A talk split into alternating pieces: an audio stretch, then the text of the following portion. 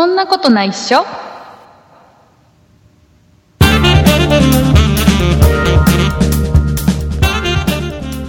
そんなことないっしょ。第320回でございます。お送りいたしますのは竹内と。よラッチです。ろしくお願いします、はい、よろしくお願いします。えー、ラッチさん3回目です。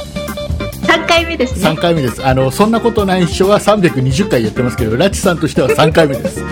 そうですね、第3回です。もう慣れたでしょ。うーん、頑張ります。頑張ります。慣れたでしょう。頑張ります。会話になってない。えー今日ね、今日、えーとね、収録してるのが、ちょっと今週はね、日付をちゃんと言っておきたいんですよ。えっ、とね、7そうですね。月の、えー21日日曜日、はい、えー時間が23時13分です。はい、はい、ここ大事です、今週に関しては。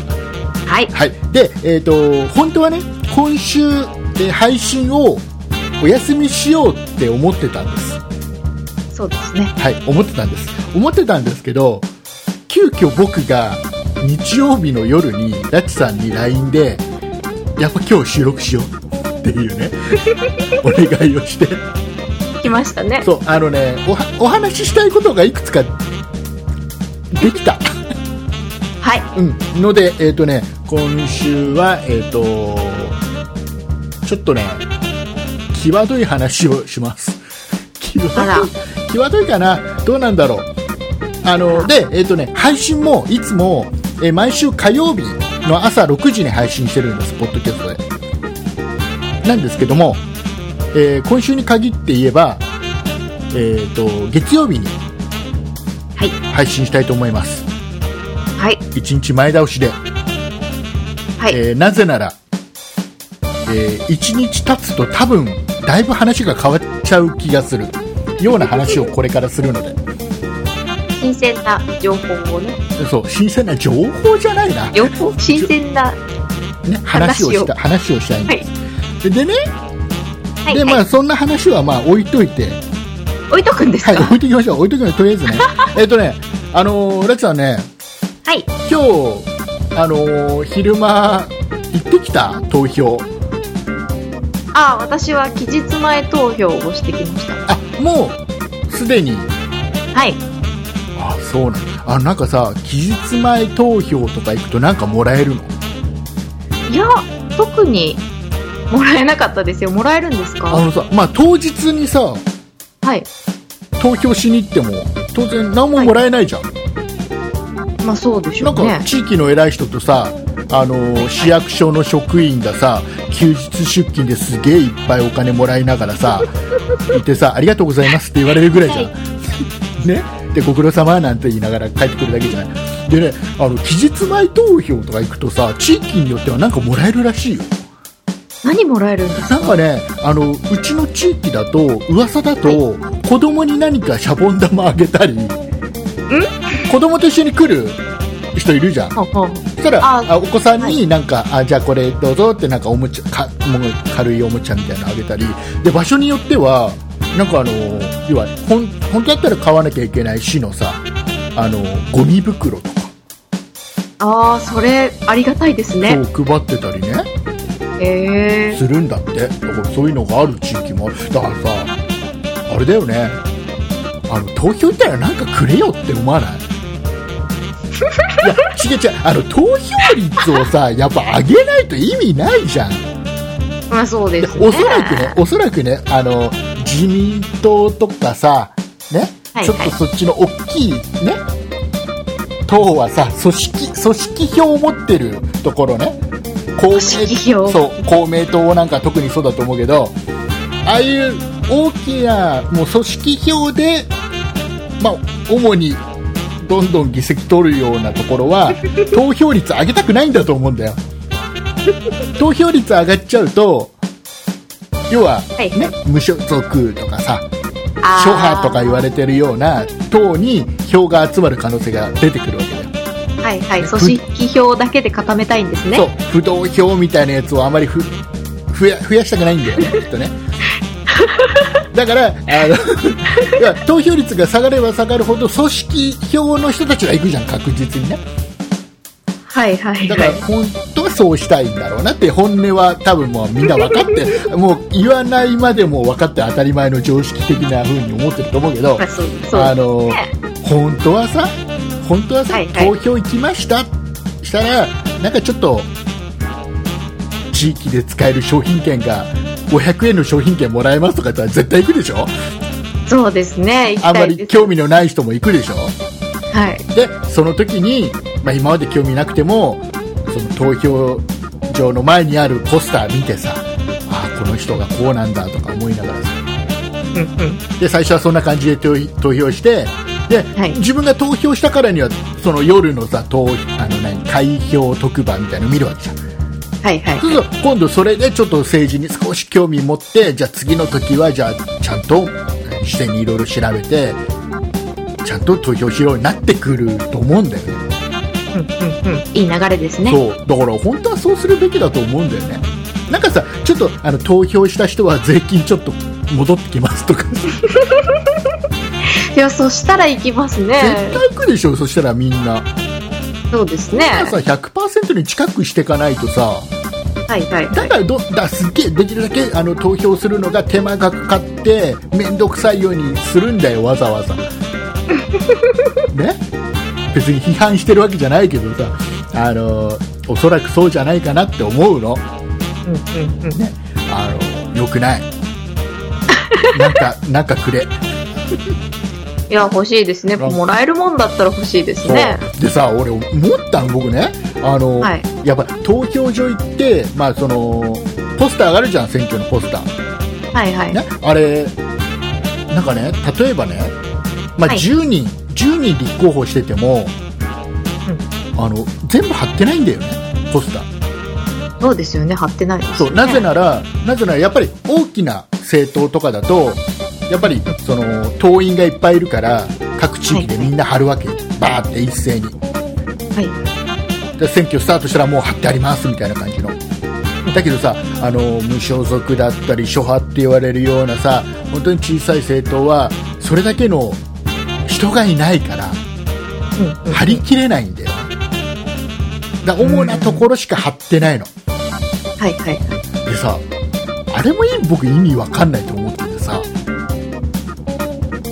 あれ選そう挙ですね。選均挙等ではないですね。選挙やるたんびにあの看板はさ貼るための看板は立てるじゃん一個一個そうですね。あれにもう印刷しとけよと 最初からだってだってあれポスター作るのにね、はいはい作ったやつは国の、ね、税金から出るわけじゃないそうですよね。なんね。かそこでね、税金使ってもしょうがないし。そこでそのそれぞれ作ってください。で自分たちで貼ってください。でポスター作った分は税金から出ますからみたいな。のやるんだったらもうあの看板に最初から印刷しとけって話じゃん。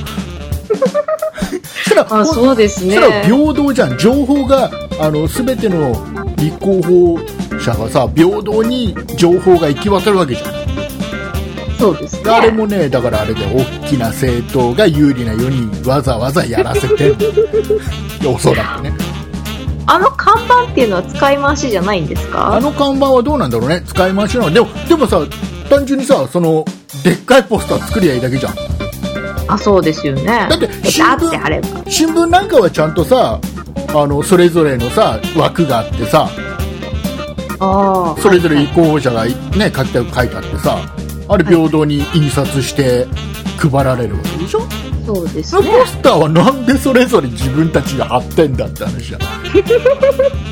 せっせっせとね、何千枚作るんですよね。あんな無駄なこ何とはないよ。ね。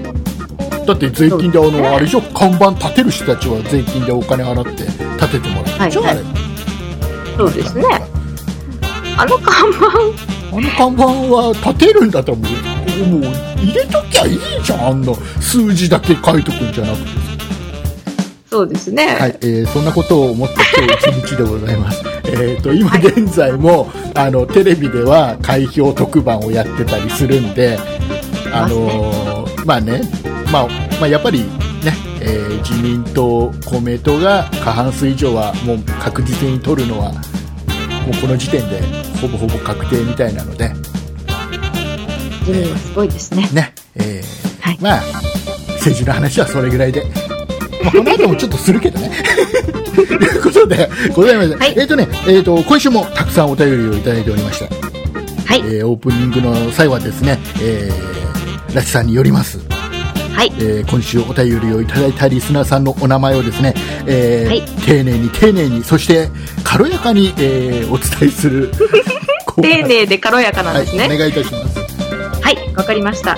えー今週お便りをいただいたのは、えーダモヤマさん、青ガエルさん、ノンタコチュさん、トラペジウムさん、暦大好きさん、テツッピドゥさん、クジラさん、バンブンさん、名誉ホワイトさん、トニカルさん、木川家さん、以上の方々です。はい、ありがとうございます。ありがとうございます。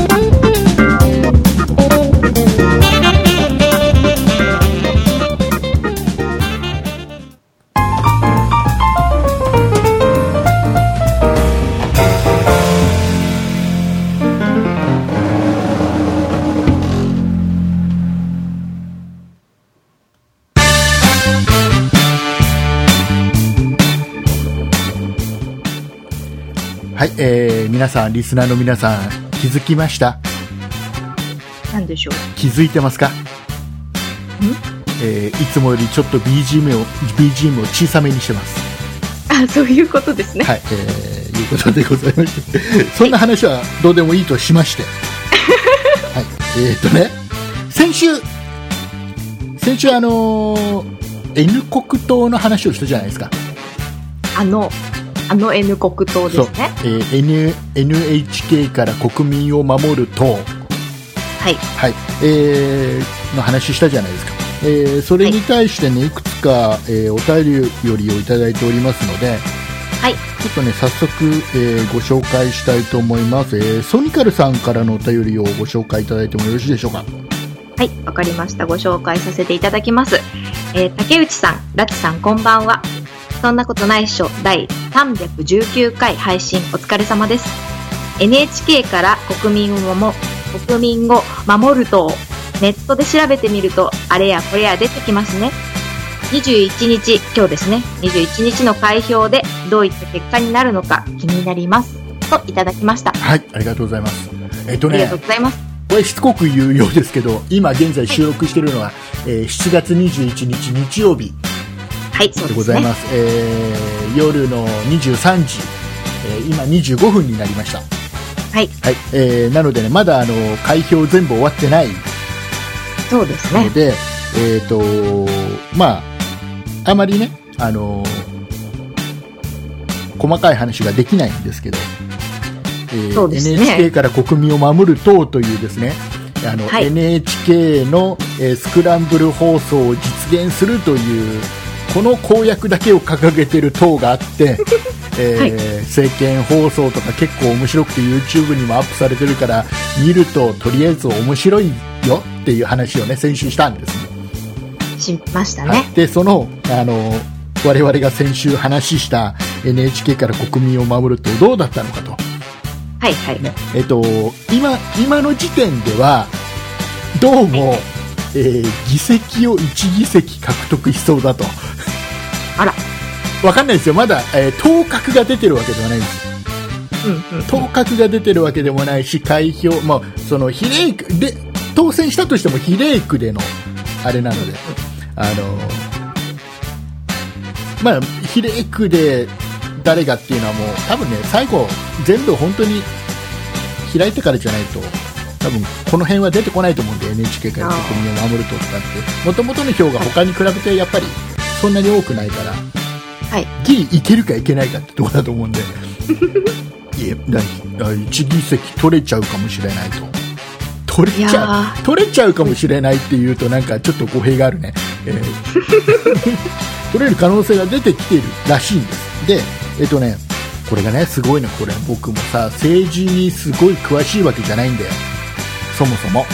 だけど、ちょっとねやっぱりこの N 国党がやっぱり面白くてそっから、えーやっぱいろいろなんだよ学ぶものもあってさその政治に関してというか、選挙に関してとかさあのね、はいはい。ここのね NHK から国民を守る先週はまだほらあの選挙中だったからうん。あまり細かい話にしなくて面白いよぐらいで終わりにしたけどあの、はい。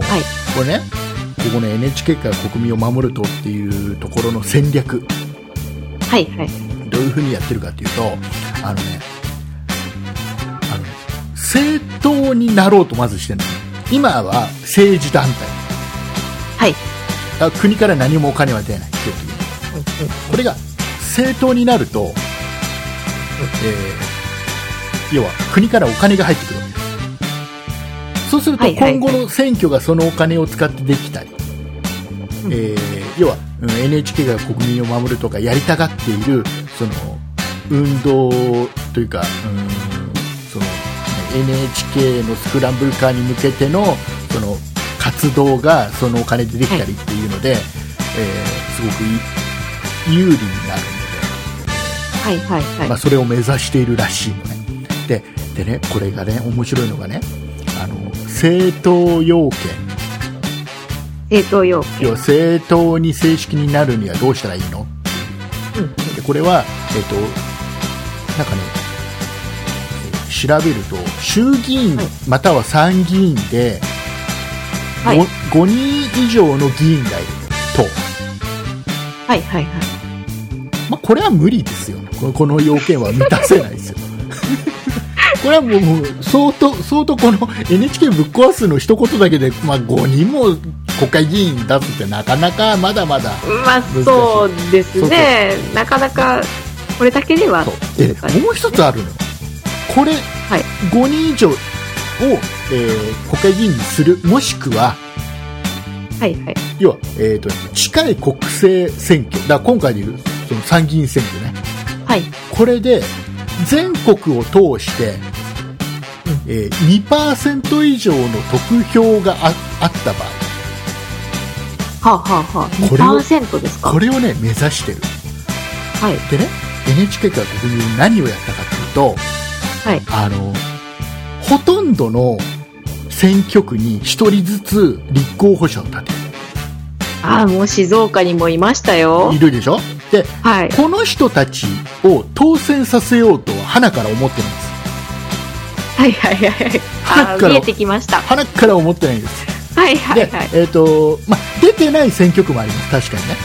それだけね、人が集まんなかったり、お金がやっぱり、お金と人が必要だから、そうですね。そう。でね、すごいね、あのね、インターネットで、この N 国党が、まあ、YouTube を使って、えーはい一口300万円。で、一人に、一人につき最大二口までの、えっ、と、お金を貸してくださいと。う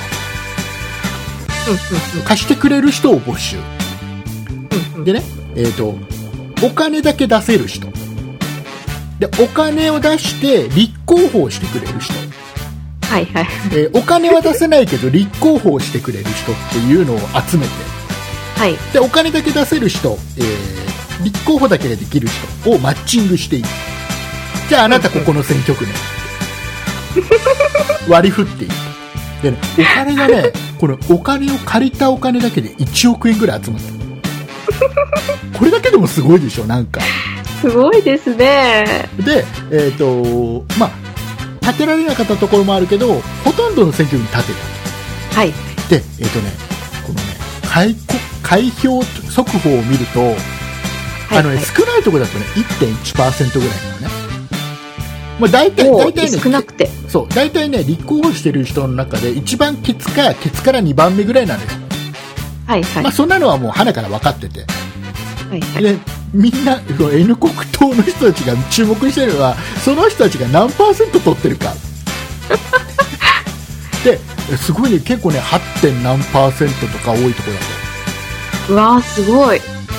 いや、と、あの、あれだよ、あの、もう、あの、当確出てる人たちは20何パーセント、30何パーセント、40何パーセント取ってるんだよ。当然ね。だけど、まあそうですよね。そりゃそうですよね。ほとんどその開票速報を見てる視聴者の人は、上の1人2人を見てるじゃない。当確が誰が出たか、味見が取ったんだとかさ。ね？なんならその他でくくられてますもん。ね。で、えっ、と、N 国党の人たちはその下の方のおすげえ2%取ってるとか8%取ってるっていうところで見てる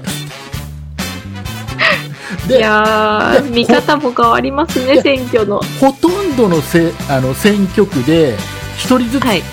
入れて、で個人でまず投票してくれる人個人名で投票してくれる選挙区で投票してくれる人がいる、でそれが例えば2%いました。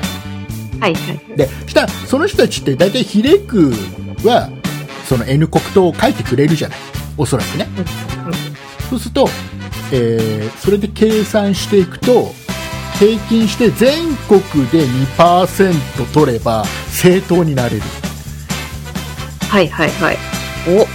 でほぼほぼそれがそれは確定ししてそう。今の時点でということは要は今今回はまだ政治団体だしはいはい。あの要は国会議員がいるわけでもないから、はいはいはい。えーほとんどのニュースでは取り上げられないし、はいはい。えー 党首討論みたいなやつは当然呼ばれるわけもなくはい。で、まあ、あの大体ニュースでも諸派ってくくられるのだから、N、NHK から国民を守る党っていう当面すら。ニュースでは出ないことが多い、はい。けどこれが政党になってみなさいよ出さないわけにはいかないわけですよだって立候補者数で言ったら結構結構あのね人数多いですよね。自民党の次って言ってたかななんかねなんかこう3番目ぐらい、そうそうそう2番3番目ぐらいですよね。そうそう言ってたなんかすごい人数だからあのねその立候補するのに出したお金が1億5000万ぐらいですかなはい。用意したお金がはい。でそれほとんど1億ぐらいを借りてるっていう YouTube を見てる人から借りてるっていう怖いすごいな怖い怖いというかすごいというかさなん、な、さらにはその比例区でえっ、とねその代表のね立花隆さんという人が言うにははいはい1.8%ぐらい比例区で取れれば1人、はい。えー要は当選できると比例区はいはいはい。でで立花隆さん党首のた立花隆さんはその、はい。あれです。よ党首っていうのは代表って言った方がいいのかなまだね、えー代表の立花そうそう党じゃないからまだね、えー そうあの代表の立花隆さんはその比例区で出てはい。俺立花隆さんは国会議員になるかもしれない。まあね、もう今これ喋ってる間ももしかしたら当確が出てる可能性はあるけどね。それはちょっと確認ができてないけども。だ面白い。だ選挙ってさ面白い。だからさあのオープニングでも話したように要ははいはい。選挙の仕組みを作ってるのは今現在の国会議員はい。で国会議員が選挙の仕組みをさ作るわけだからさ自分たちが有利なように作るじゃん当然ね。はいはい。で新しく入りにくいようには作ってるんだよ。いろいろね。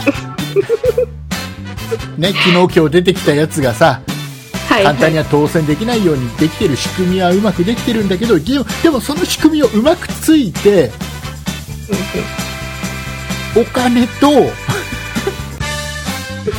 いうそのネット上の知名度だけで国会議員になりさらには、えーこの政党にしようっていう。はいはい。すげえなーって思って。だからこれはなんだろう。なんだろう。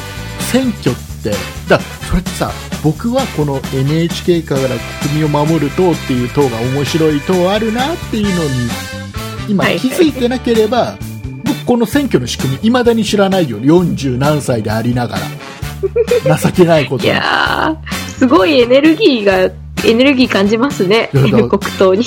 だからさすごいなんかさあのでで僕の周りにも今まで選挙なんか興味なくて、うん。であのえ選挙なんか行ってなかったでなんだったはいはいらその選挙の日のあの夜なんかほとんど特番開票特番だからつまんないからビデオ見んだなんていうような人もうんうん。なんか過去にその NHK の集金人が来てちょっと嫌な思いをしたことがあってで今回は N 国党を入れるんだっつって初めて選挙行って で家族全員で入れてきて N 国党を入れてきて、であの夜夜電話かかってきてあの選挙特番の見方がわからない どどうしたらいいの？今回まあは、せ N 国党を目当てにテレビ見たらちょっと難解ですね。わかんないよねだって出ないんだから そうでしょう出なね。いんだから。だからね、まあ、とりあえずあれだよっつって。あの YouTube で立花隆さんの YouTube でライブやってるからそれ見てであの、テレビは見ずにあのネットのテレビの ABEMATV を見なさいって言っといたんだはいはい。けど ABEMATV の見方がわからないと。かそこ、そう、そうですね。アベマ TV を、あね、こう入れてなかったら、なかなか大変かもしれないですね。だからもうねあのなんだろうなその選挙に興味がなかった人たちを選挙に投票に行かせたっていうだけでも、まあ、功績はあると思うんだよねいや、そうですよね。全く違う感じから。でこれでこれきっかけで、はいこ。の人たちがまあその面白い党だからとか、まあ、ちょっと単純に NHK ちょっとムカつくからっていうぐらいで投票する人もいると思うんだよね。はいはい。だけどこれきっかけで例えばこういう開票特番を見てあこんなこともあるんだ。いろんな話情報が入るじゃんそこでさ。開票特番でさ、どこの党はどういうのを訴えてるとかさ、ここがこうだとか、はいはい。ちょっとあの池上彰さんの番組とかだと面白おかしくやるじゃない、うんえーだから結構スッと入ってきてあじゃあ次の選挙の時にはもうちょっといろんな党のいろんな考えを見て聞いてで投票しようになるじゃん。そうですね。そう。いいと思うんだよね。いろんなところがあっていいと思うんだよいろんなところがありますね。い。ろんなところがあっていろんな、ね、考えがあっていいと。いや面白いな。選挙は面白いなと思ってね でさもうあのねこれねちょっとね一つじゃああの、えー、ともう一つちょっとね紹介したいんですけどはい。えっ、とねメールでえっ、とね、はい。えっ、とねどこだ？えっ、とああったあったあったえっ、とね、えーバンブーさんからいただいたねはい。ありがとうございます。お便りで、えー NHK 受信料僕は払ってますとバンブーさんはねはい受。信料払ってるというかケーブルテレビ会社から一緒に引き落とされています。一番見てるのが NHK だし不満不満はあるけど怒りはないです、うんうん。えー NHK に対してね、えーはい。さて NHK から国民を守る党の目指す放送スクランブル化。とてもいい考えでありそうなればいいと思います。が現実的には難しいというかほぼ不可能だとも思っています。はい。NHK の偉い人は政治が選ぶのであります。必要な時は NHK を政府が、えープロパガンダ用に使用します、えーで、え現場の職員が中立的な立場で反政府的な内容も放送しようとしても上層部が、えー決済を下ろすしませんと、え許可してしまうと政府によって、えー何これ読め読めない。漢字が読めない。難しい、えーえーまあまあまあと。えーと政府によって、まあ、止められてしまうからと、はい。えー無理にでも見せたい聞かせたい政治の主張を放送する機関ですからスクランブル化なんでとんでもない話ですなんていうちょっと,、えー、と NHK に対してとか政治の話もちょっといただいてて、まあ、これ一つの考えでいいと思うんだけど、はい。えっとね、僕ねスクランブル化に関してねはい。あのね NHK をスクランブル化するっていうお金を払ってる人は見れてお金を払ってない人は見れないようにするっていうのは技術的にはできるよねって話は先週もしました。ねえーあ、知ってましたね。で、えー、と何か災害が起きたりなんか国民全員に、えー知らせなきゃいけないようなニュースであるようなやつはスクランブル外せないじゃないっていう話も多分先週したと思うんですね。はい。はい。でそれに対してあのやっぱりいろいろやっぱりその単純にはいかないよね。だって政府がその NHK の予算を決めててうんうん。えー会長を任命するのも政府がししてるするわはいけだよ、えーそう簡単にはやっぱりそのあのあのなんか NHK のさ朝のさ情報番組でさ、久米宏さんがさはいはい。それに対して生放送で喋ったの見た？見てないです。あのねその久米宏さんすげえ過激なことをね NHK の朝の生放送で言ったんだけどあの、はい。要は NHK は予算お金とうーん要はうーん人事をはい。要は政府に、えー握られてんだ首根っこ掴まれてんだから、はい。えーダメなんだと。要は自由な放送なんかできないんだでえっ、と本当はもうここ何、うん。民放にするべきだっていうような、はいはい。だからこれ NHK が民放になって要は CM 入れて、えーはい。もう放送する民放と同じようなやつにすればいいんだ。でもしそんなことをしちゃったら今の民放各社は相当辛いだろうと。それはそうだよね、設備もさ何もかも NHK のが上でさはい。今現在。それに対して、まあそれぞれの企業だよねもうね。各そうですね。各民放がね。戦っていくのはやっぱ同じ土俵は難しい、うん。で大変なのは分かるけどでもそれはやるべきだみたいなすごい過激なことを言ってるはいはい。ね。まあまあ。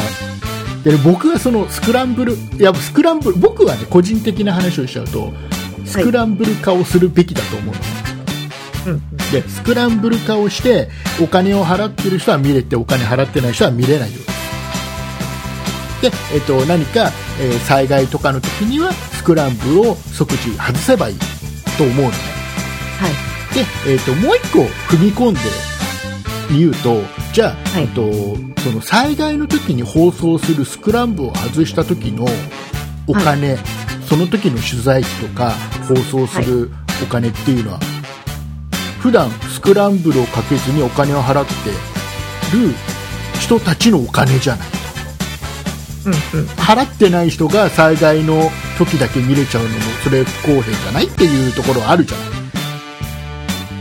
ああ保険的にかけるってことですか？そうしたら、うん。そうすると今度は僕が思うのはスクランブル化はしてほしいんだけど、えっと、要は、うんと、もう災害の時だけニュースだけでいいですよの料金。ああもう月料金設定が。そう月額300円とかさはいはいはい。で、えーいう料金と、えーはい。方やその要は「紅白」とか、えーはい。なんか朝ドラとか。ね、えーなんか、えー何、えー大河ドラマとかああいうのをその娯楽のものも含めて全部見たいよっていう人はもうじゃあいくらですよっていう高いのなんでみたいな。2段階でやりゃいいような気がするのね。はい。そしたらみんな払うと思う。まあねその金額でうん、こう躊躇してた人はこう悩む余地がありますね。うん、だったらもう誰も文句言えないと思うんだよ。うんおそらく。そうですね。うん。災害時もっていうのは。そう。でほらねその最低料金300円とかっていうのはそれこそだって設備を整えるのもそうだしさニュースをやっぱ取材するお金とかそういうの絶対必要だからさ、そんなに1人ね200円とか300円ありゃ。十分でしょ。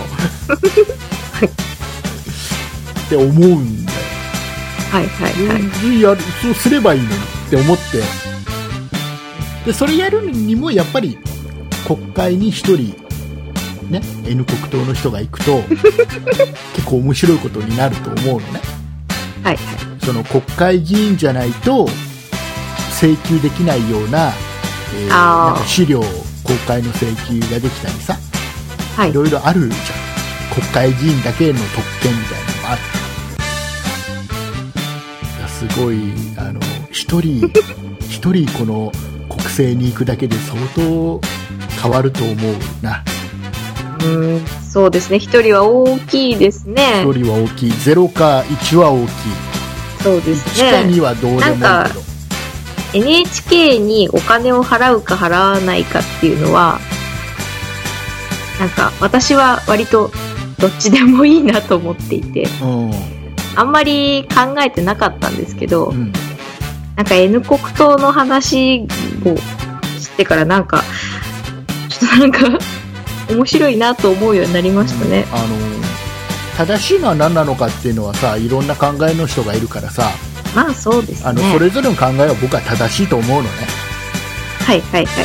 うん、だけど、あの基本的に NHK ってねじゃあいらないかって言ったら僕いると思うの。僕だったら例えば子供が小さい頃はい。はい。もう今小学校4年生だからささすがにもう NHK 見ないけど、はい。子供が小さい頃はやっぱりその NHK の教育の方の E テレの方のさ、はい。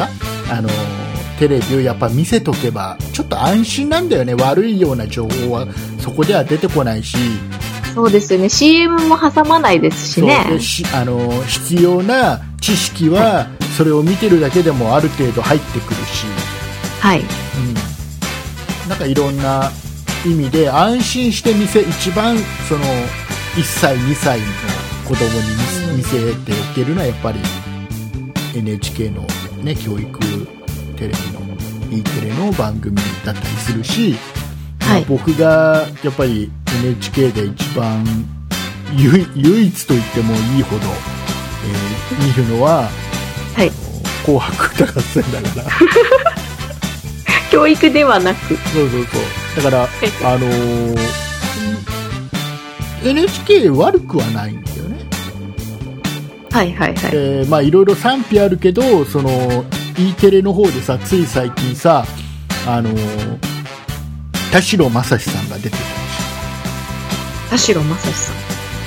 ょ。おっと、田代正史さんってハテナが出てる大丈夫？うん。田代正史さん？えーと誰でしょう？えっ、とね、田代正史さんを、で、ハテナが出ちゃうと困っちゃうんだけど、あのー えっ、とね、シャシャネル、さんですか？シャネルズの左から2番目の人。シャネルズの、シャネルズ？えっとね、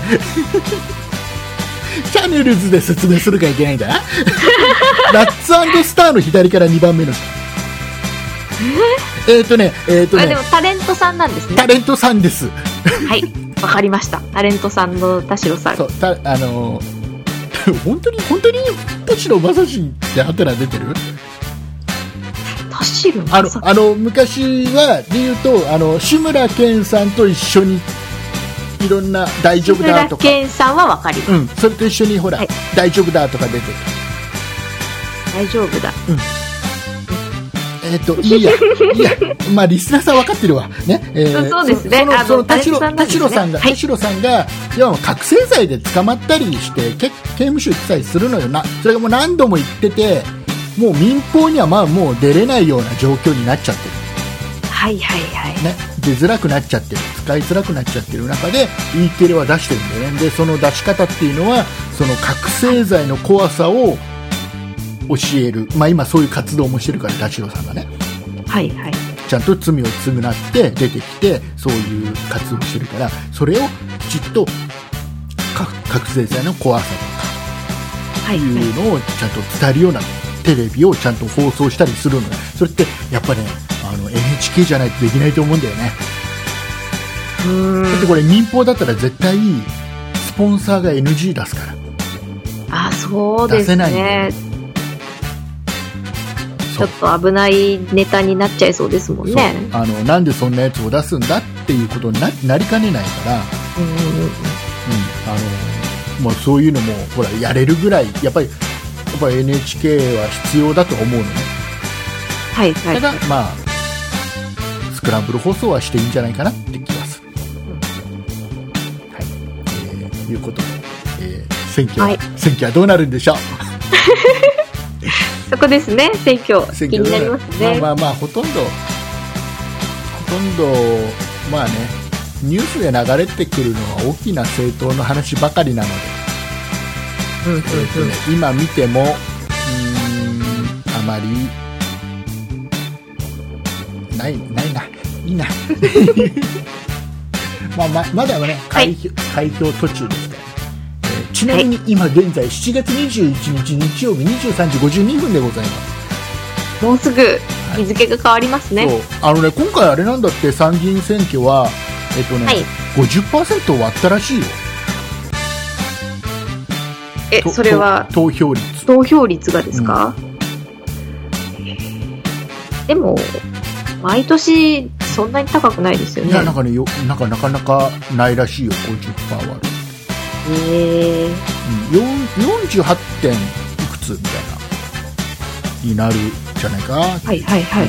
という話あら、だからこれがあのこれが本当は60%だ70%だってなってないとダメだと思うしうん。それくらいになったら諸派って言われるようなさ無所属って言われるようないや無所属って言われるのはおかしいか無所属の人たちとかがもうちょっとチ。ャンスが出てくるよね。はい。はい、えーいうことでございまして、えーまあ、はいちょっとね、あの N 国党はまたちょっと、ちょっと、ちょっと僕は興味を持って今後の活動を見ていきたいなとまあそうですね。はいはい。えーとね、あとね、ちょっと今週、ごめんね、ちょっとね、はいはい。選挙の話をしいっぱいしちゃったから、あんまり喋れなくなっちゃったんだけど、はあのー見ました？い。うん？見ました？あのー吉本興業の違う、はい。元元吉本興業の宮迫さんの、もう元なんですか、はい、もうあの宮迫さんは元です。あら。解雇になっちゃったんで、えー田村さんは謹慎でしたっけ？田村亮さんはなんかいろいろ情報あるけど正確にはまだ解雇になってないらしい。わかんない、で、えー、と何の話をするかというと,、えーはい。はい。と元元おかしいな、うんと。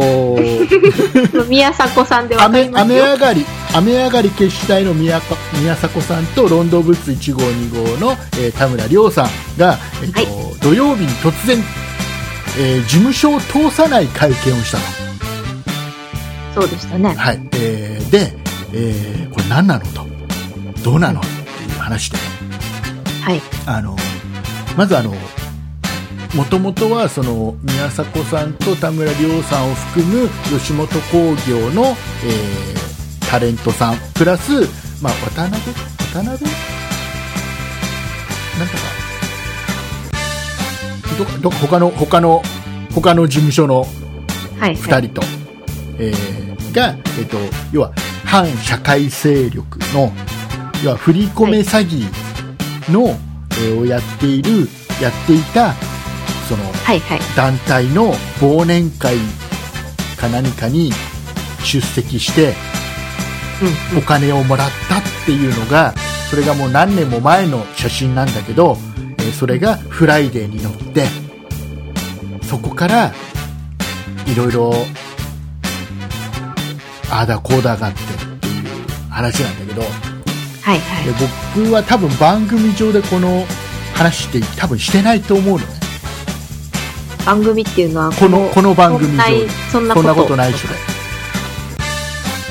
多分してないと思うんだよねしてない。は、はい。なんかね、うんと、なんかね、ちょっと、ちょっとなんか、はいはハテナがいっぱいだったんで、ずっと。なので、はいあの、してなかったんだけど。い。はいはい。でね、でね、その、まあ、どういう流れかってざっくり、ざっくり。で、はい。その会見はなんでその、結局、その事務所を通さない会見をいきなり2人がやったのかっていうところもね、まあ、テレビとかでさ、あのいろいろはしょって放送してるから報道とかでやってるから、まあ、ある程度の人は分かってると思うんだけどただね、はい。僕1個言いたいのはあの会見2時間半やったのね。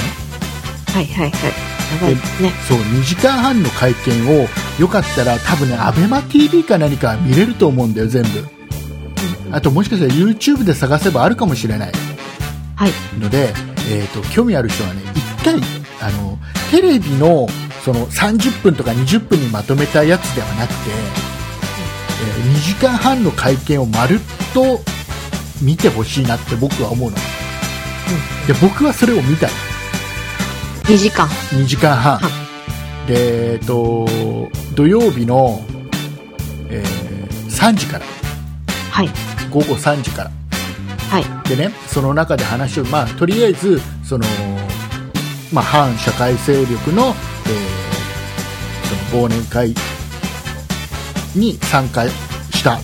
そこに行った。でお金をもらったっていうことで、まあえーとまあ、お金はもう何、えーもらったお金はその団体に寄付したり、うん。えーもしてるし、まあ、最低限の謝罪は文書でやってたりしてるんだけど、えー要は全然会見とかを開いてなかったんだよね。はい、そうですね。で、えっ、とねど、流れを簡単に言うとね、はい。とまずそのフライデーに、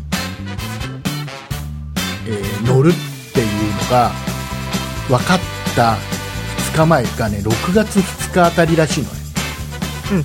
えーで、えっとまあ、その6月2日にフライデーが宮迫さんに突撃突撃取材をしてるはいはいはい。で、えーその場では、まあ、そのなんか45年前の話だからもう記憶も曖昧だし下手なこと言えないし他の人たちのあれもあるから、まあ、とりあえずその場ではいやその反反社会勢力だの会談って分かんなかったしお金はもらってないっていう取材には答えてる宮迫さんは。はい。で,、えっとはい。はいでその後にそのその会をまとめてたそのタレントの入江さんっていう人ねうんうんうん。に、えー宮迫さんが電話をしたらしいのね。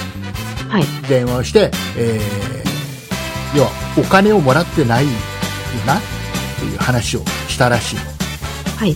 聞いたらしいそしたらまあそのもらっているとはいはいはい。それで、えっと、ただその宮迫さんはその場でお金をもらったわけではなくて、うんえっと、100万円もらってたらしい言ってましたね。100万円もらったんだけどそれははいその後の打ち上げで、えー若手も含めてみんなでその打ち上げをするのにそれで払ったとだから打ち上げ代をもらったっていう認識で宮迫さんはいたはい。だからまあ直接お金をもらってない。打ち上げ代もらっただけだからまあいいよな。で後の人たちはあのもう結構若手だからもらったとしてもそんなに大きな額じゃないだろうと。はい。まあ、これはもらってないってことでいいよなっていう宮迫さんは自分の都合のいい解釈をして、うん。で会社にももらってないっていう報告をして、えーはい。その仕切ってた入江さんにも他の芸人みんなにもらってないってことで口裏合わせしといてくれはいはい。という判断。をそこがもう間違ってる、うん。そこで間違っちゃったよねまず。ねで,、えっとでその後2日後にその入江さんっていう、まあ、吉本のタレントのその会を仕切って空手家の。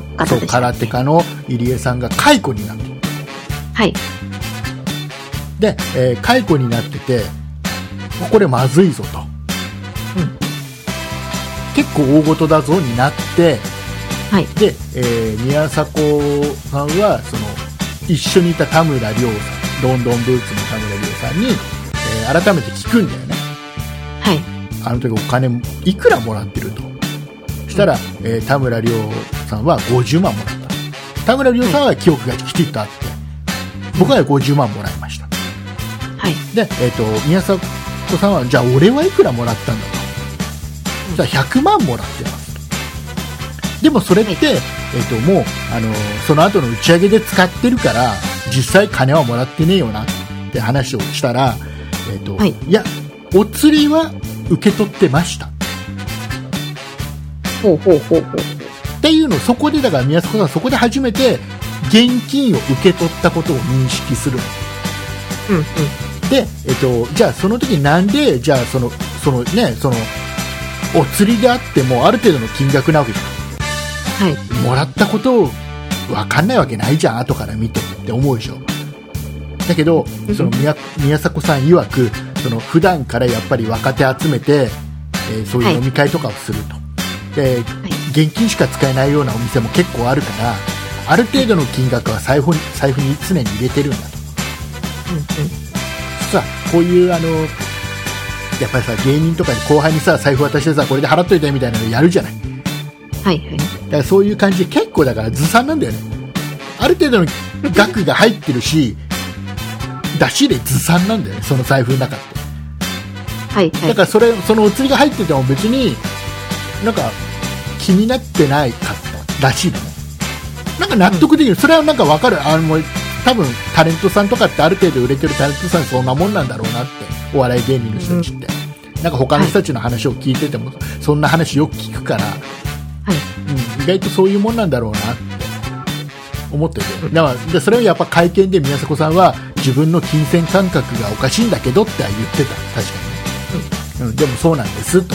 でそこで、えっとまあ、田村亮さんにそのお釣りもらってたっていうのを聞いて初めてそれはやばいなうんうんで、えー事務所にそれはきちっと言わなきゃいけないなっていうことで、はい。えー言ったんだよはいはいはい。言ったんだよ言ったんだけど事務所にそれを言ったんだけど、えっ、と、はいえっ、とね言ったんだけどそこで、えっと言った席で全員こんだけもらってますっていうのを事務所につ告げた席で田村亮さんが、えー要は会見をさせてくれと謝罪会見をさせてくれってうんうん会社に言うんだけど、はいはいやそれはさせられないとそれはもう静観しなさいって言われるんですねい。はい。で、えー、と静観しなさいって言われてだけどいやもう僕が自分が辞めてでもはい。引退してでもさせてくださいってその場で言うの会社にだけどその時に、えーとね、まだパワハラ的なことが起きてるらしいんだけどはい。要は弁護士とその社員吉本興業の社員を全員外出ると社長が言うのねうんうん。で、えー残った部屋に残ったのは社長と、えー吉本興業の社社長とタレント4人ね宮迫さんと、えー、亮さんと、えーあとは誰がし、うん福島さん。はい。と,、えーと HG と5人集まって、で、えー最初にその社長が言言ったのが、えーお前らまずテープ回してねえよ はい。なでそれを確認した上で、えー、とじゃああの亮お前一人で辞めていいぞと。か会見するのは勝手にしろとだけど、えー、とその代わりお前がそれをやるんだったら連帯責任で全員クビだからなそうでね。俺俺にはそれだけの力があるっていうようなことを言ったとで、えーもうそれで結局要は後輩たちの今後の人生もはいはい。かかっちゃったからもう宮迫も田村亮も何も言えなくなっちゃっうんうんうん。ただけどその後も言いたいんだよねうん。で何度も、えーそれは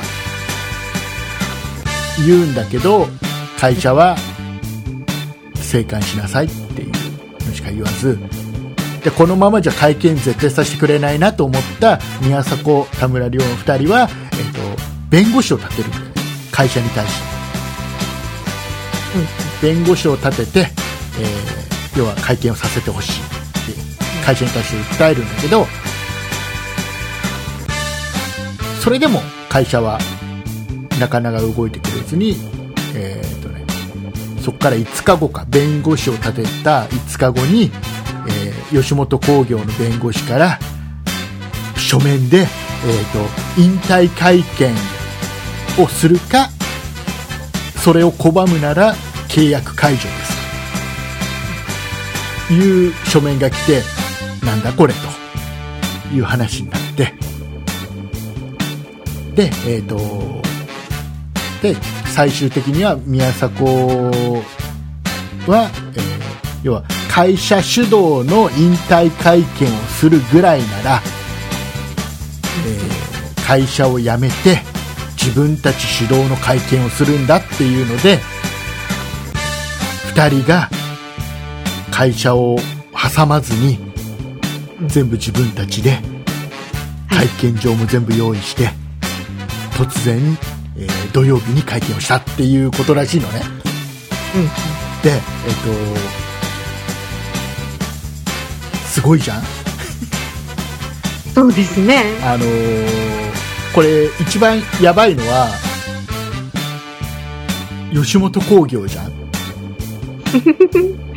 いやでもなんかこの会見で、なんかあの宮迫さんが、その、吉本興業に対してう、ん。なんか不満を言わずに疑問は感じるって言ってるだけで、うん。こう、言わなくて自分の精神誠意、こう、本当に感謝してますって言ってたからこそ、なんかじゃあ吉本興業どうなんのっていう話になったんじゃないかなって思っていて、なんかここでこう、宮迫さんがうん、こう、自分の保身に、いや、もう会社も悪いとこあったよって言っちゃったら、なんかこう、いやいや、お前嘘ついたくせにってなってたんじゃないかなって思っていて。だからねこのねやっぱりはい。その宮迫さんも田村亮さんもはい。タレントさんだから。そこですか？うん。だからはい。僕これ2人の会見見ててうまいなとは思った まあ、うまいですよね。うまいやっぱりあのー話もうまいし、はい。えーまず多分決めてたんだろうなって思うのはこの場では絶対自分の想像だけで物事を言わないうん。事実だけを絶対言う嘘は言わない、はいってはい。いうのは決めてたんだと思うねそれ会見見るとよく分かってはい。はい。ででさらには会社を悪く言わない。事実は言うから結果、うん悪く取られるかもしれないけど自分たちの口で会社のことを悪くは言わない。事実だけを淡々と言う。っていうのが決めてたと思うね。はい。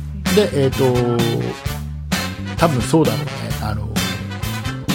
ラチさんの言う通りだと多分これで、えー会社のことを2人が悪く言ってたら会見で言ってたらはい。風向きはまたちょっと違ったのかもしれない。でね、でね、で、はいこれを受けて、まあ、いろんなさ、その芸能界の偉い人がさ、いろいろツイッターとかテレビでさ、いろんなことを言っててさ、あの、はいはいちょっとその中でも、あの、松本人志さんがね、ダウンタウンの松本人志さんが、あの、はいはいその日に、えーその社長と、吉本興業の社長と会長と会って、はい。言ったそうですね。話をして、えーとにかく会見をしろと。うんうん。社長が会見をしろというので、えっとね、月曜日の、月曜日もうね、今収録してる間に日が明けまし月曜た。えー月曜日になりました。月曜日になりました、今。いえっと、7月22日月曜日0時10分。はい。えっと、今日の、えっと、まあ、何時か時間わかんないけど、今日会見をするらしいんです。あら。でそこで、要は吉本興業サイドの話が出てくる。じゃんうんうん。だから、ここで、えっと話がどう動くかわからないじゃん。うんうん。だから、そうですねえっと今週はしつこいようにじ日にちと時間を言ってるのと あのいつもは火曜日に配信してるのに月曜日の朝に配信するのはそういったことだからそうですね。こっちの方が早いですね。どうどうとどうひっくり返るかわかんないから吉本興業が全面的に、いや悪いところは悪いっていうのかいやそんなこと一言言ってねえって言うかもしれないし。はいはい。わかんない。それはもうどうひっくり返るかわかんない。ただね怖いのはえっとねあのーその編集僕ね編集した30分20分で編集したような、えーやつを見るんじゃなくてできればどっかで探して2時間半の会見全部見てほしいって興味のある人はって言ったのは、そこで結構ねあのー編集されてる部分ってあってえっとねいろんな番組全部は見れてないけどいろんな番組見てるとあのね一部ではねやっぱあえて流してたところあるんだけどはい。えっとね多くのところが言ってないところがあってね放送では流してないところがあってね、えー何かというとその田村亮さんが言っていたんだけど要は、うんと要は会見をやらしてやると。途中ね会見会見をやらしてやるっていう話になった。のただし生放送はさせない、うん。えーネットでも流させない。はい。要はネット配信ね。例えばニコニコ動画とかアベマ t v YouTube とかってい。YouTube とかでそういうのは一切流させない、で、えーなぜならそこで社吉本興業の社長から出た言葉は要は、えー在京5局東京の、うん、と日本テレビ TBS フジテレビテレビ朝日テレビ東京。キー局ですね。キー局って言われてる。あとは、ね、大阪の方の5局はいはいはい。は、えっと、要は全部その吉本興業の株主だから。大丈夫だかはいはいはい。いうようなことを言ったらしいのね。うんうんうん。要はどういうことかっていう。株主なら、まあなんか会見しても変なこと言わないだろうと。そう。あの変なところは変な風には編集しないから、ってことなんだと思うだから生放送はダメってのはそういうことですネットで流しちゃダメってのは生放送となっちゃうから編集ができないからはいはい。とりあえず会見やりましたただ、うん、と会見した結果まあまあまああの差し障りのないところだけいい感じに編集して流させっからっていうところだけど田村亮さんは生配信をしてほしいネットでも流してほしいっていうのを言ってるんだけどそれはダメっていうのだところをね。っていうことをね流さないんだよ。なんかね TBS のいくつかは言ってた。はいはい。はい。でねテレビ朝日も土曜日の夕方やったやつではそこはカットされてるんだけど、うん、とそれ司会してるね。えっ、とねなんだっけなあの元フジテレビの女性アナウンサーの人が今司会してるんだけどさその人があえてそこを突っ込んでた。口頭で。はい。あ、生放送だからこそですね。うん。言ってた。もうするんで、えっと、TBS のサンジャポあたりはねえっとデイブ・スペクターさんが言ってたかなあえて。そこすごく言ってぱりみんな気になるところなんですね。た、うん、だからそういううんだから僕はもう2時間半の長いやつはどっかで見つけてね全部見てほしいの本当はね。でね違うんだよ。僕はその、要は吉本とその宮迫、はいは田村亮を含むその要は反社の宴会に出てた人たちそこからギャラをもらってた人うんぬんとかも真実は僕には分かんないしどっちが正しいか分かんないし、はいえー、とただただ一つ言われるのは被害者がいて、うん。えー被害者の人がこれをこの事実を知って心を痛めてるんだろうなっていうのだけは現実としてあると思うのね。誰知らなかったとかいくらもらったっていうのは別として。っていうのもはそれは唯一あるんだけど。ただ僕がちょっと今回これを話したのはそこじゃなくて じゃあなんだよ今までのどうですかえっとあのね僕思ったのはこれはい。はい会見が始まりました、土曜日の3時に会見が始まりました。はい。僕は SNS を見てたの同時に。はいだから、は最初やっぱり会見の頭で謝罪から始まるの。まあお二人ははいはい。最初嘘をついていたから、で実際お金ももらっていたからそれに対してまず謝罪をする。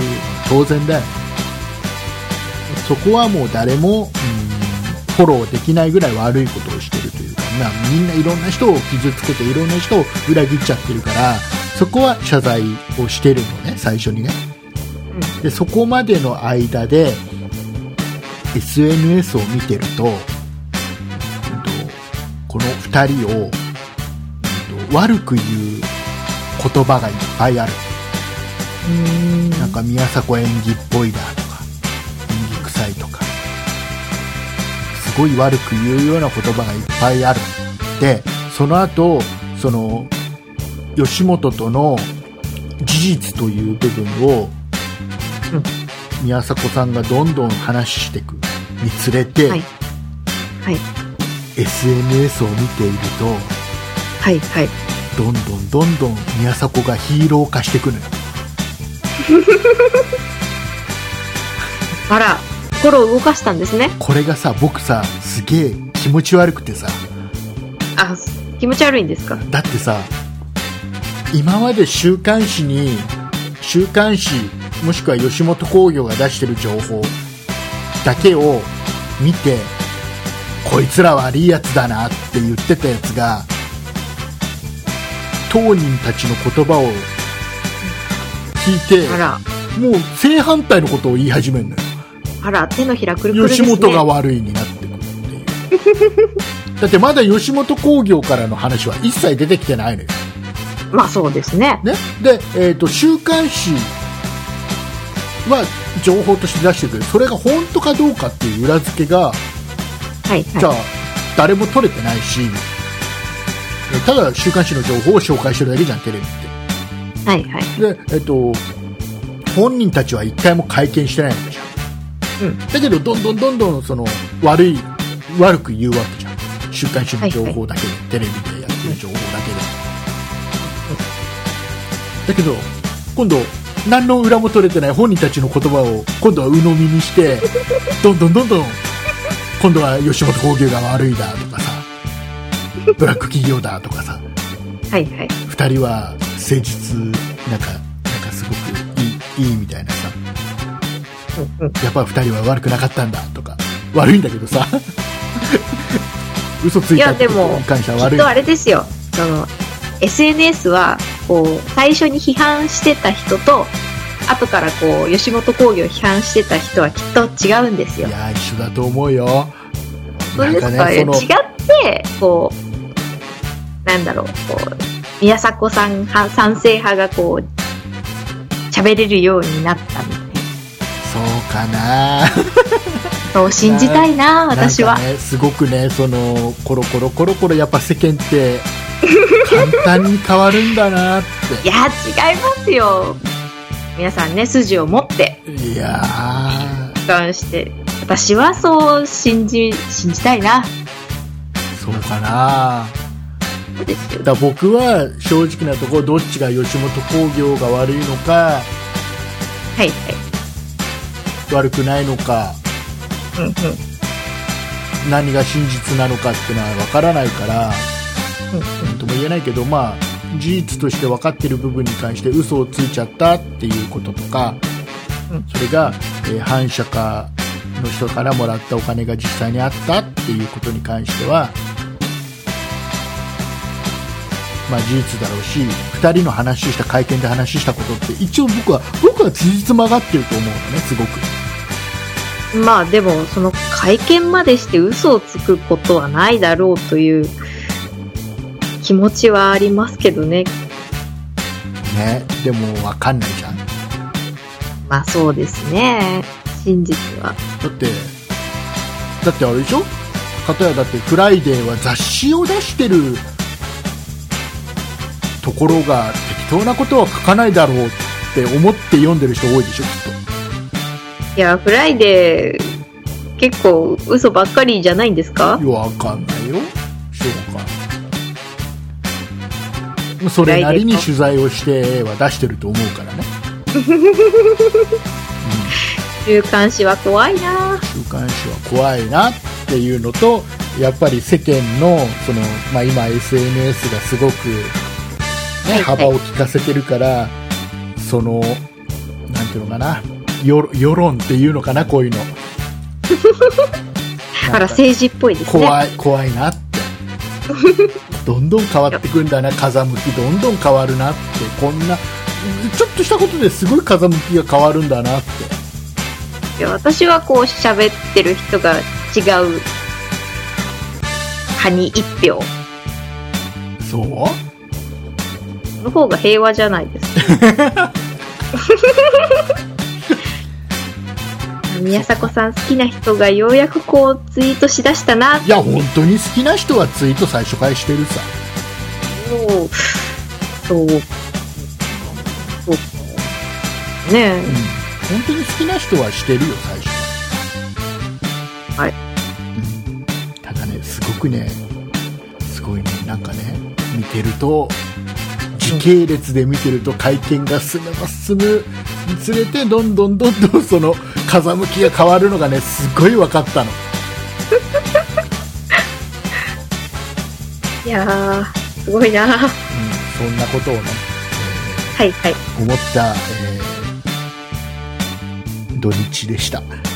はい。と いうことで、えー、と吉本興業の社長の、えー会見が月曜日、ねえーはいあるみたいなので、はい。今日ですね。はい、今日あるみたいなのでね、えーはいちょっとねそれを見たいと思ってます。はい。ということでございましてはいはい。以上です。はい。はい、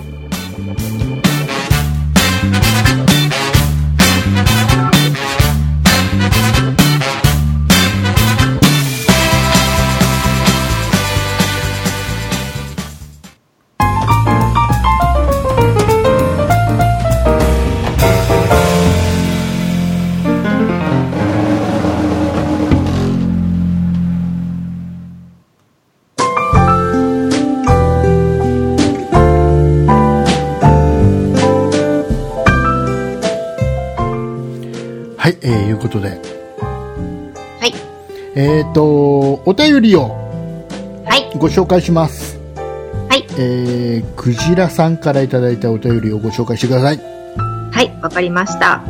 えー、クジラさんからいただいたメールです。こんにちは、クジラです。梅雨明けが近いですね。そして暑い夏がもうすぐです。となると、小学校では夏休み。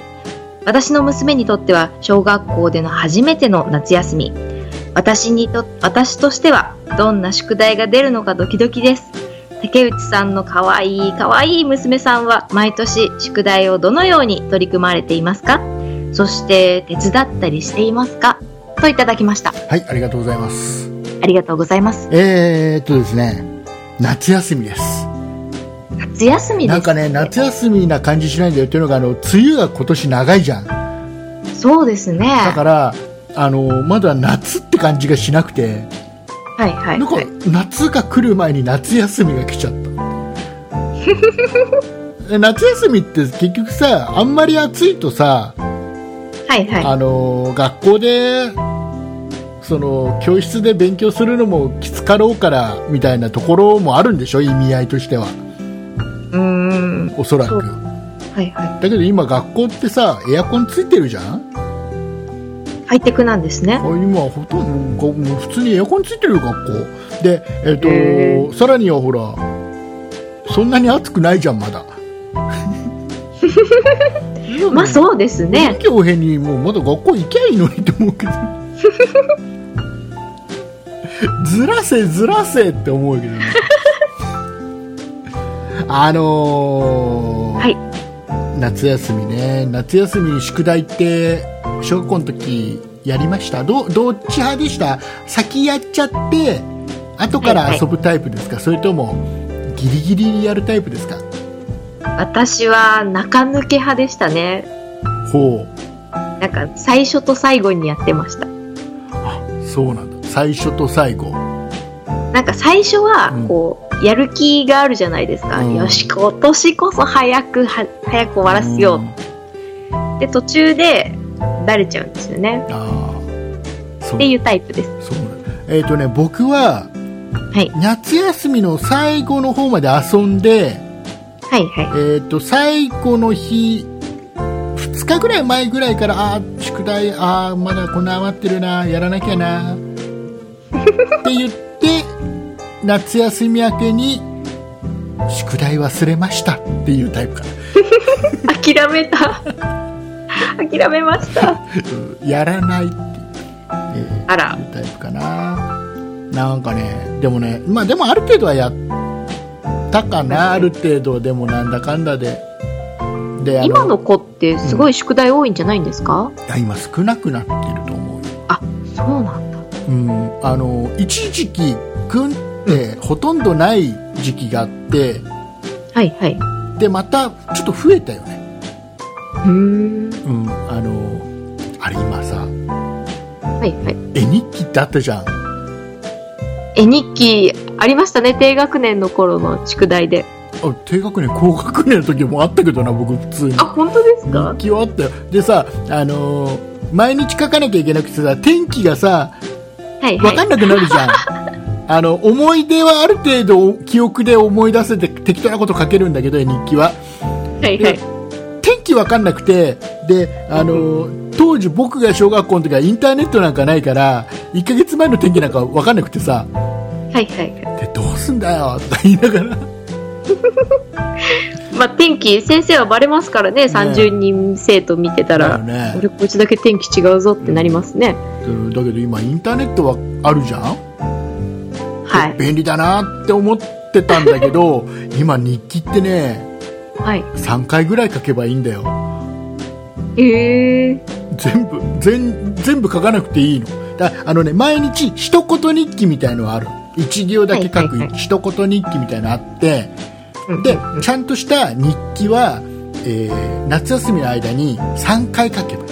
3日間だけ、うん。だで親はだからその日記に書くための旅行とかレジャーみたいなのを企画してあげなきゃいけない。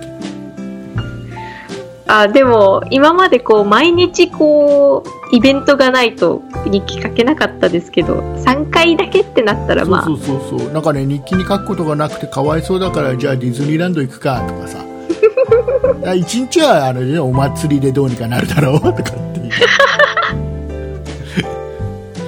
あと一日はあれかっつって親戚の家に泊まりに行くかなんつって3日作ってあげる感じはいはい。そうそうそう。であのあれあったあのな夏休みの友ってあった。あー、なんかありましたね。あ国語算数でこう、バッバッ。年齢がバレる年齢がバレる。あれ？そうなんですもかう夏休みの友ないもん。そんそうなんですか？夏夏休みの友っていう名前だったかわからないです夏けど。休みの友っていうのでピンときちゃうとまあ何歳なんだろうってバレるんじゃない？本当ですわかかんないわかんない今、名前はどうのこうのってこう、一生懸命濁したのに。ゴニョゴニョゴニョゴニョ。ね調べればいいんじゃないかなみんないろいろあれいやでも、夏休みの友だったかな名前は覚えてるんですよ。ねうん、あれかな？さんの頃はあれかな？夏休みの親友とかその辺かな？ー、ああ、そういう感じかもしれない。夏休み帳とか、なんかこういう感じかもしれないですね。ね。そういうので。よかったですね、あとねなんかあれ？今の子供はねどうせだぞ。あのあれだよ。読書感想文とかさ。はいはいはい。あー。もうね。これもうね毎年僕話するけど僕あの高校の時の夏休みの宿題読書感想文っていうのがあってさはいはい。いましたよ、私も。あってさであのこの小説を読んで書きなさいみたいなのがあってさはいはいはい。で夏休み入ってでうちの姉ちゃんにね、んあの宿題でこの小説で買わされわざわざ買わされたんだなんて話したらさあそれちょっと貸して私読みたいからっつって姉ちゃんうんうん。にでししたらなんかもう借りっぱでさ姉ちゃん借りっぱでさ夏休み夏休みそろそろ終わるっていう頃まで返してくれなくてさ。ではい姉ちゃんにさ、お今からじゃあよ読んで感想文なんか書けないよどうすんだよっつったら分かったよ私が書くよっつって姉ちゃんが書いてさでお。それだってほらバレちゃうじゃん字で。だから僕があ僕がその姉ちゃんが書いた感想文を丸写ししてで学校に提出したらさ賞取っちゃってさ、あら、姉もうなんかさんすごい。もう気まずい気まずい。そんなそんなそんな夏休み、えーいやー、夏休みは手伝うんですか？宿題。宿題？宿題まあ手伝わなきゃいけないのもあるじゃん。まあ、この旅行とか旅か？あとはさうん。なんかさポスターポスターはやらせればいいんじゃないポスですか？ターはだってさある程度形にしないとさこんなのネットで調べてこんな感じがいいんじゃないとか標語はこんな、うんいいんじゃない？みたいな。で任しとくと何書き始めるか分かんないから、だってもうね。そうなんだ。私ポスター大好きでこう、ガシャガシャ書いてましたから、全然、そういう苦労がわからないあです。そう。あと、工作、工作。工作好きでした。工作がさ、もうさ、何やっていいんだか分かんないよね、工作なんて。私は大好きでしたよ。自由研究大好き派だったので。だからね、嫌いなの、そういう自由とか嫌いなの。いやもう自由なんですよ。フリーダムなんですよ。もうね、僕が、僕が、その、国語とかが嫌いなのはそういうのところで、もう算数とか理科が好きで、答えが1個しかないじゃん、あれって。ね？曖昧な答えがないじゃん。で、国語とか感想文とかってさ、もうなんか曖昧じゃん、なんか。いや、曖昧がいいんですよ。だってそ、それすごいなんかさ、それがいいのか悪いのかってさ、先生がさ、自分でなんか決めちゃったりするわけでしょ？いや、いいか悪いかはどうでもいいです。他人の評価、他人の評価はどうでもよくて。あ、自由に書ける。違う、で違う、その自由が何を、だ僕はすごいなんかね、なんか、そういうとこ、僕小学校からずっとそうなんだけど、これは。先生は何を求めてるんだろうって思うの？いやもう全然考えてなかった。何が正解なんだ？先生の中の正解は何だ？自由すぎてわからない。だって、だって1たす1は先生も僕も2って答えられるけど、ね？あの、この、このおじいさんの気持ちを答えなさい。知らねえよ、このおじいさんの気持ちなんてって思うじゃん。自由すぎるんだよと。ね、その人の気持ちなんかよくわかりませんとも書けないわけでしょ？想像するんですよ。だから想像が、だから僕の中ではこのおじいさんの想像じゃないんだよ。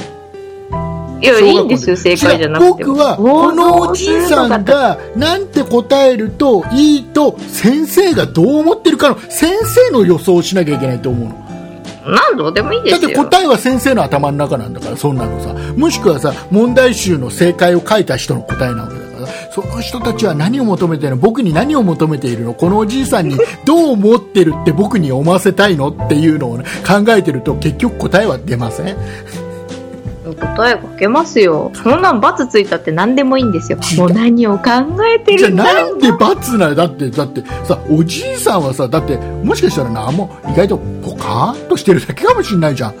いいじゃないですか、それ意でも。外となんか性格悪くてさ、あのー全然違う性格の悪いことを考えてる可能性だってあるわけじゃん。人それぞれじゃん、そんなんさ。そうですね。でしょ、はいはいはだってそれは答えないわけだよ。だから全員丸にするならいいよ。い。いや、いいですよ、その丸とか×とか他人の評価なんてどうでもいいんだって、ですよ。だってテストだもん、テスト。いや、いいですよ。たかがテストですよ。されどテストなんだよ。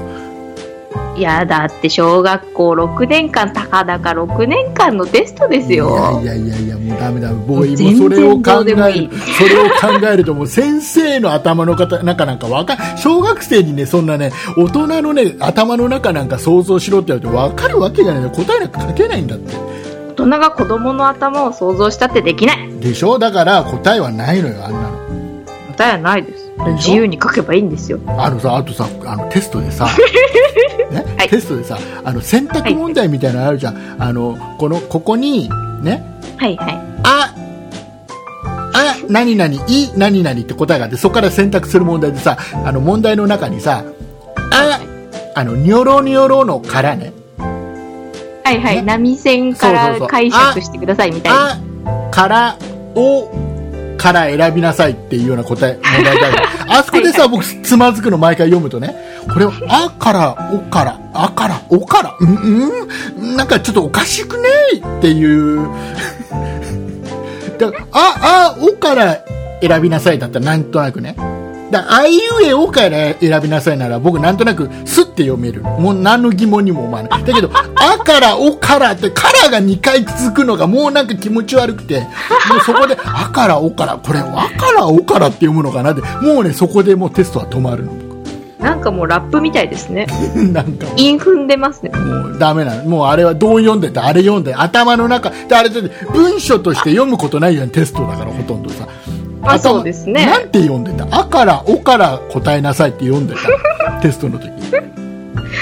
いやー、私なんかもう問題文見てなかったですね、その頃。ダメダメそんなんじゃダメから選べばいいんだろって違いう。ああもうダメもうそういう じゃあもう僕は片や僕はこの問題文に引っかかってもうもうここから全然動かない感じだああ、もうかわいそもうそのうちチャイムになっちゃう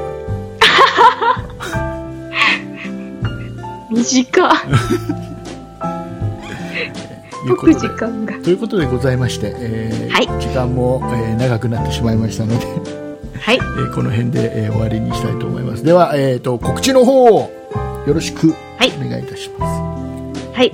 えー告知を、全然用意してなかった。えっ、と、告知を言います。えーそんなことないっしょでは、皆様からのご意見、ご感想など、メールをお待ちしております。えー宛先は、そんない、アットマーク、0438.jp、sonnai、アットマーク、数字で 0438.jp です。また、そんないと名の付く番組は、他にも、えー、そんない理科の時間 B、そんない美術の時間、そんない雑貨店と3番組ありまして、えー、そんないプロジェクトというグループでお送りしております。そしてブログもやっております。えーあ詳細は、えー、そんない .com、sonnai.com となっております。また、Twitter や YouTube などもやっておりますので、そちらの方もぜひチェックしてみてください。以上です。ああの何も見ずにはい。そこまで言えたあれ何も見ずにっていうところがバレてしまいました。な絶対な何も見てないよね今ね なんとなくうろ覚えのやつをスラスラって言ったなと思ってすげえなと思って、えーメールお待ちしておりますよろしくお願いいたしますはい、お願いします。えー、と皆様からのメールだけが我々のやる気になっておりますので、はいえーよろしくお願いいたします。はい。はい、えーいうことでございまして、はい。えー、と今、えー時間の方言いましょう7月の22日月曜日0時夜中の0時39分20秒はい。でございますたくさん喋りましたね。たくさん喋りました こんなに喋る予定はなかったんだけどたくさん喋りました ボリュームがありましたね。ねえっ、とね本当にね今週はお休みする予定でいたのではい、はい。急遽喋っているので、えー準備もほとんどできていないので、えー間違ったこととかですね失礼なこととかいっぱい言ってまあ普段から言ってるんだけどね。いっぱい言ってると思いますけどね、えーご容赦いただければなとこのように思う次第でございます。はい、えーね、僕は今日、ね、結果、えー参議院選挙どうなるのかどうなったのか、はい。最終の部分と、あとはあのあれですね。明日明日じゃない。今日か。今日ね。西本工業がどういう会見するかにそう注目しながら、えー月曜日過ごしたいなと思います、はい。ということで、えーお送りとしましたのは竹内と。ラチでした。ありがとうございました。ありがとうございました。「